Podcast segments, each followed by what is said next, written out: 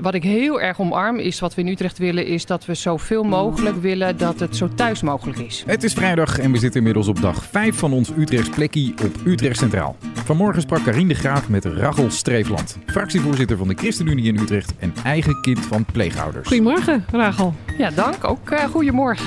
ja. Uh, welkom hier bij uh, Utrechts Plekkie. We zitten op het Centraal Station in de pop-up store. Utrechts Plekkie zijn we aan het werven voor vrijwilligers en pleegouders uh, om andere gezinnen te kunnen helpen in de stad. Ja. Um, ik ben Karine de Graaf. Ik heb me al een paar keer voorgesteld in de podcast. Ik werk voor Koos Utrecht en vind pleegzorg heel belangrijk. Zou jij ook jezelf willen voorstellen? Ja, dat ga ik doen. Ik ben uh, Rachel Streefland. Ik ben uh, fractievoorzitter van de ChristenUnie hier in Utrecht. Zit in de gemeenteraad, raadslid dus.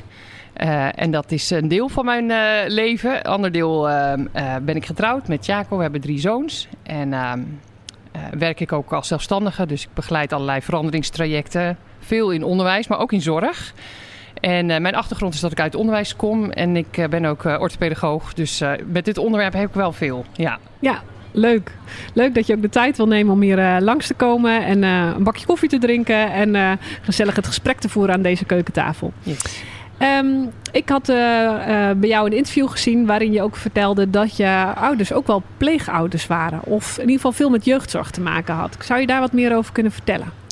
Uh, ja, dat is goed. Het is al wel weer een tijd geleden natuurlijk. Ik was klein. Ik ben de jongste van vijf kinderen. En uh, mijn ouders waren altijd en zijn nog steeds wel heel erg maatschappelijk betrokken. Mijn vader werkte toen de tijd als hoofd kinderzorg in Zeeland. Dat zette hij op. En in die tijd was het wat minder formeel georganiseerd zoals het nu is. En wat, wat ik ook heel goed vind dat we dat nu doen. Ja. Uh, maar toen de tijd was het ook wel regelmatig dat er kinderen gewoon nergens geplaatst konden worden. Nou, dan uh, nam die contact op met mijn moeder. En dan zei hij, ja, het is voor drie weken. Nou ja, dat werd dan drie jaar of zo. Maar we hebben dus heel vaak uh, kinderen in huis gehad. Wel na elkaar, dus niet meerdere tegelijk. Mm -hmm. Maar wel altijd na elkaar. Ja. Uh, hebben we veel al tieners toen wij kleiner waren. En toen wij ouder werden, kregen wij jongere kinderen. Ja. Om, om een tijd mee op te lopen. En eigenlijk proberen nou ja, herstel van het gewone leven, zeg ik maar. Dat. Geprobeerd ja. om dat met hen samen gewoon het leven te leven met vallen en opstaan. Dus uh, nou, dat was heel uiteenlopend. Het was soms uh, heftige problematiek. Waarvan ik overigens als kind dat niet altijd door had hoor. Dus okay. het was ook niet zo dat ik daar last van had. Nee. Nou, het is mooi dat je ouders ook zo die uh, scheiding hebben gemaakt met jullie eigen leven. Als jullie wat ouder waren, om juist jongere kinderen. Dat ja. er ook ruimte tussen zitten. Ja. Dus dat is mooi om te zien. En het zijn echt de verhalen van vroeger. En dat het inderdaad nu ook anders gaat. Ja. Um, maar je hebt er niet zozeer last van gehad, maar heb je er misschien wel winst van gehad? Nou ja, wat je in ieder geval leert is. Um, um, dat je, nou, dat hebben wij denk ik wel meegekregen. Wat ook weer speelt in het leven, zoals wij dat ook in ons gezin wel proberen, is dat je probeert uh, er te zijn voor een ander mm -hmm. met wat je hebt. Dus die keukentafel staat uh, open, daar kunnen altijd mensen langs. Dus dat was, het was altijd een soort in, uh, een, een, een, warme inhuis, inloophuis, maar zeggen, met heel veel jongeren enzovoorts. En er hoorden dus ook kinderen bij waarbij het gewoon in het leven wat moeizamer ging.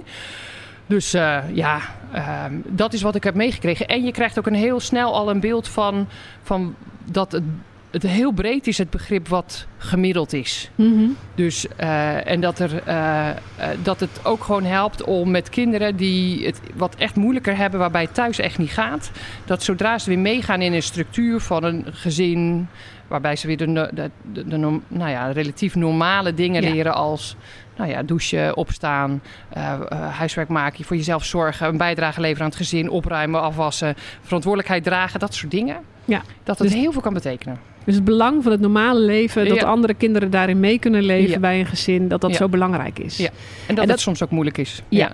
Nou, en ik denk eigenlijk dat is dan een soort waarde van toen die ook nu met Utrechts plekje ook nog zo ontzettend belangrijk is. Ja. En wat we ook, uh, uh, waarom we in Utrecht ook zoveel in de buurt willen werken, ook ja. met specialistische zorg, om juist de verbindingen te maken tussen uh, gezinnen en daar ook op uh, te ondersteunen. Ja. Um, nou, je werkt ook hè, als raadslid. Ja. Hoe, hoe ja. je, ja, welke invloed heeft dat? Of wat, wat zie je daarin terug? Nou, dat is.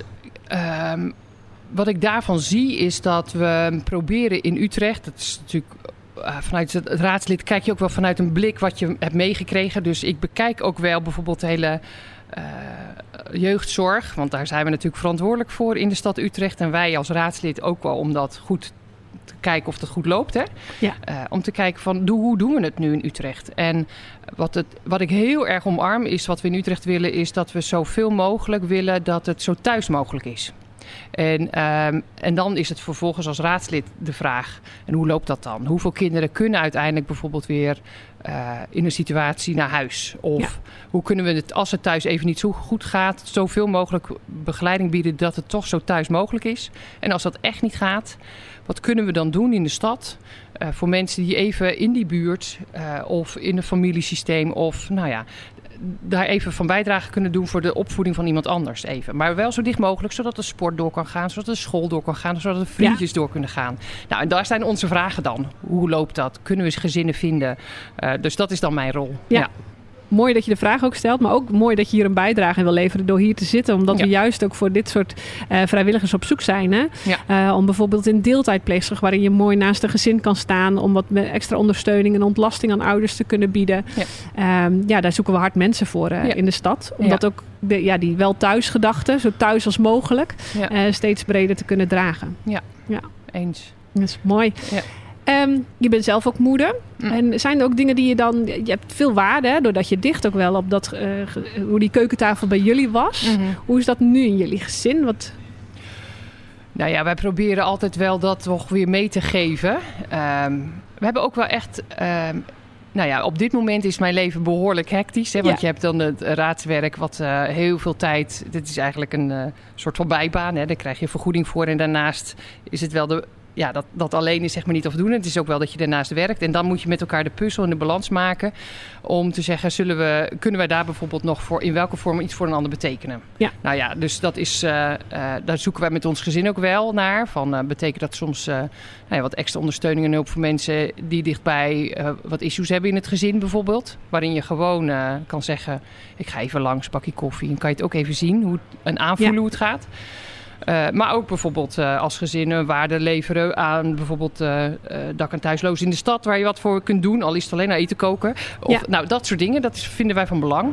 we hebben ook wel erg overwogen van, is er ergens in ons gezin ook ruimte om bijvoorbeeld aan pleegzorg te doen? Nou, er is op dit moment de balans, ik ben heel veel weg. En dat is niet handig. In nee. die zin, dat is, uh, dat is te veel, veel avonden. Ja. Dus je moet ook gewoon daar thuis zijn. Uh, niet alle dagen, je kunt gewoon wel werken hoor. Maar uh, dus wel naar een vorm te zoeken voor de toekomst. Bijvoorbeeld voor respijtzorg. Ja. Nou, dat is dan bijvoorbeeld pleegzinnen ontlasten. Om één keer in een maand bijvoorbeeld te zeggen... joh, ik ben even dan op dat moment het pleegzorggezin. Ja. En dan heb je even met je eigen gezin. Dus dat zijn de vormen die wij wel overwegen. En het mooie was wel dat mijn echtgenoot is gek op voetbal.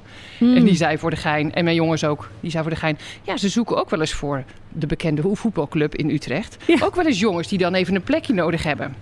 en toen zeiden mijn jongens alle drie tegelijk tegen mijn man... Ja. Pap, zulk kind, we hebben dan echt wel andere kinderen die het harder nodig hebben. Toen dacht ik, Oh. goed gelukt, goed gelukt.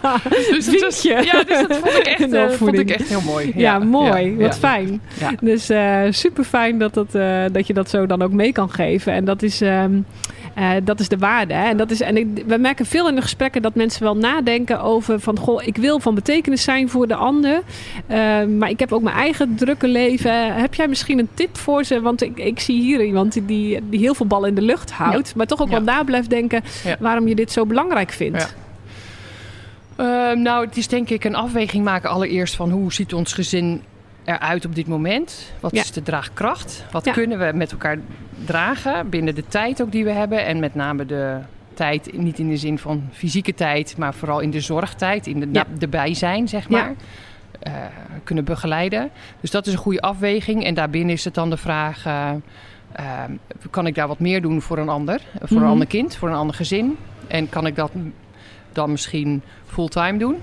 Of kan ik dat misschien alleen ter ondersteuning van een ander gezin? Of kan ik dat misschien, wat ik net zei, respijtzorg vorm ja. doen? Dus er zijn echt wel meerdere vormen. En er komen weer verschillende momenten, denk ik altijd in het leven weer aan om er daar weer eens over na te denken. Ja, dat is ook zo. we weten ook dat, vooral ook voordat mensen pleegouder worden, dat ze er vaak een tijd over doen eerst die beslissing nemen. En dat is ook goed, want het is een, een grote beslissing. Hè, dat je daar, maar het mooie ook is bij Utrechts Plekje is dat we ook samenwerken met de informele zorgpartijen. waarin kamers met aandacht, homestart, handje helpen en meeleefgezinnen inderdaad veel meer op dat stukje respijtzorg zitten. Of wat laagdrempeliger ook kunnen insteken, maar wel van betekenis kunnen zijn. En wat ik ook mooi vind is dat jij. Ehm, je hebt dat zelf meegekregen in je opvoeding. En je vindt dat een belangrijke waarde in je leven. Uh, maar je geeft die waarde ook weer door aan je eigen kinderen. En dat herken ik ook wel. Dat je, uh, je wil ook wel je kinderen leren van hey, dat het belangrijk is om voor anderen te zorgen. Ja. En dat doe je ook door goed voorbeeld te geven. Dus daarin is het ook een verrijking voor je gezin en je eigen leven. Ja. En dus ook te zien voor je kinderen, dat vond ik zelf altijd. Dat ik dan dacht, er kwamen er heel veel kinderen, verschillende kinderen langs. Of uh, uh, gewoon op school of die je in het leven tegenkomt. Dat je ook niet zo heel veel meer gek vindt, zeg maar. Dus je leert onwijs veel om om te gaan met mensen. Nou ja, het spectrum van wat is normaal wordt heel breed, zeg maar. Dus, uh, en dat is volgens mij een levensles die voor iedereen heel waardevol is. Maar dat heeft mij in ieder geval heel veel geholpen. Ja, ja, want dat leert je natuurlijk ook allemaal als kind om samen te werken met andere kinderen die misschien wel een rugzak hebben. Is dat je natuurlijk ook in je volwassenenleven makkelijker met andere mensen om kan gaan. En daar ook ehm, nou ja, zonder oordeel in kan stappen en uh, tegemoet aan kan treden. Nou, en misschien wel als laatste ook wel, ik weet niet of we richting de afronding gaan, maar wat ik wel uh, zie is dat het het is ook niet altijd makkelijk. Wij hebben heus wel in het verleden ook wel eens gehad dat we zeiden: deze, moeten we, dit, deze hulp aan dit kind moeten we afronden. Of deze tiener of deze jongvolwassene. Um, en um, uh, wat ik wel zie is, um, toen er tijd, in de tijd van mijn ouders, was het helemaal niet gebruikelijk om daar echt nou een hele grootschalige goede hulp op te hebben.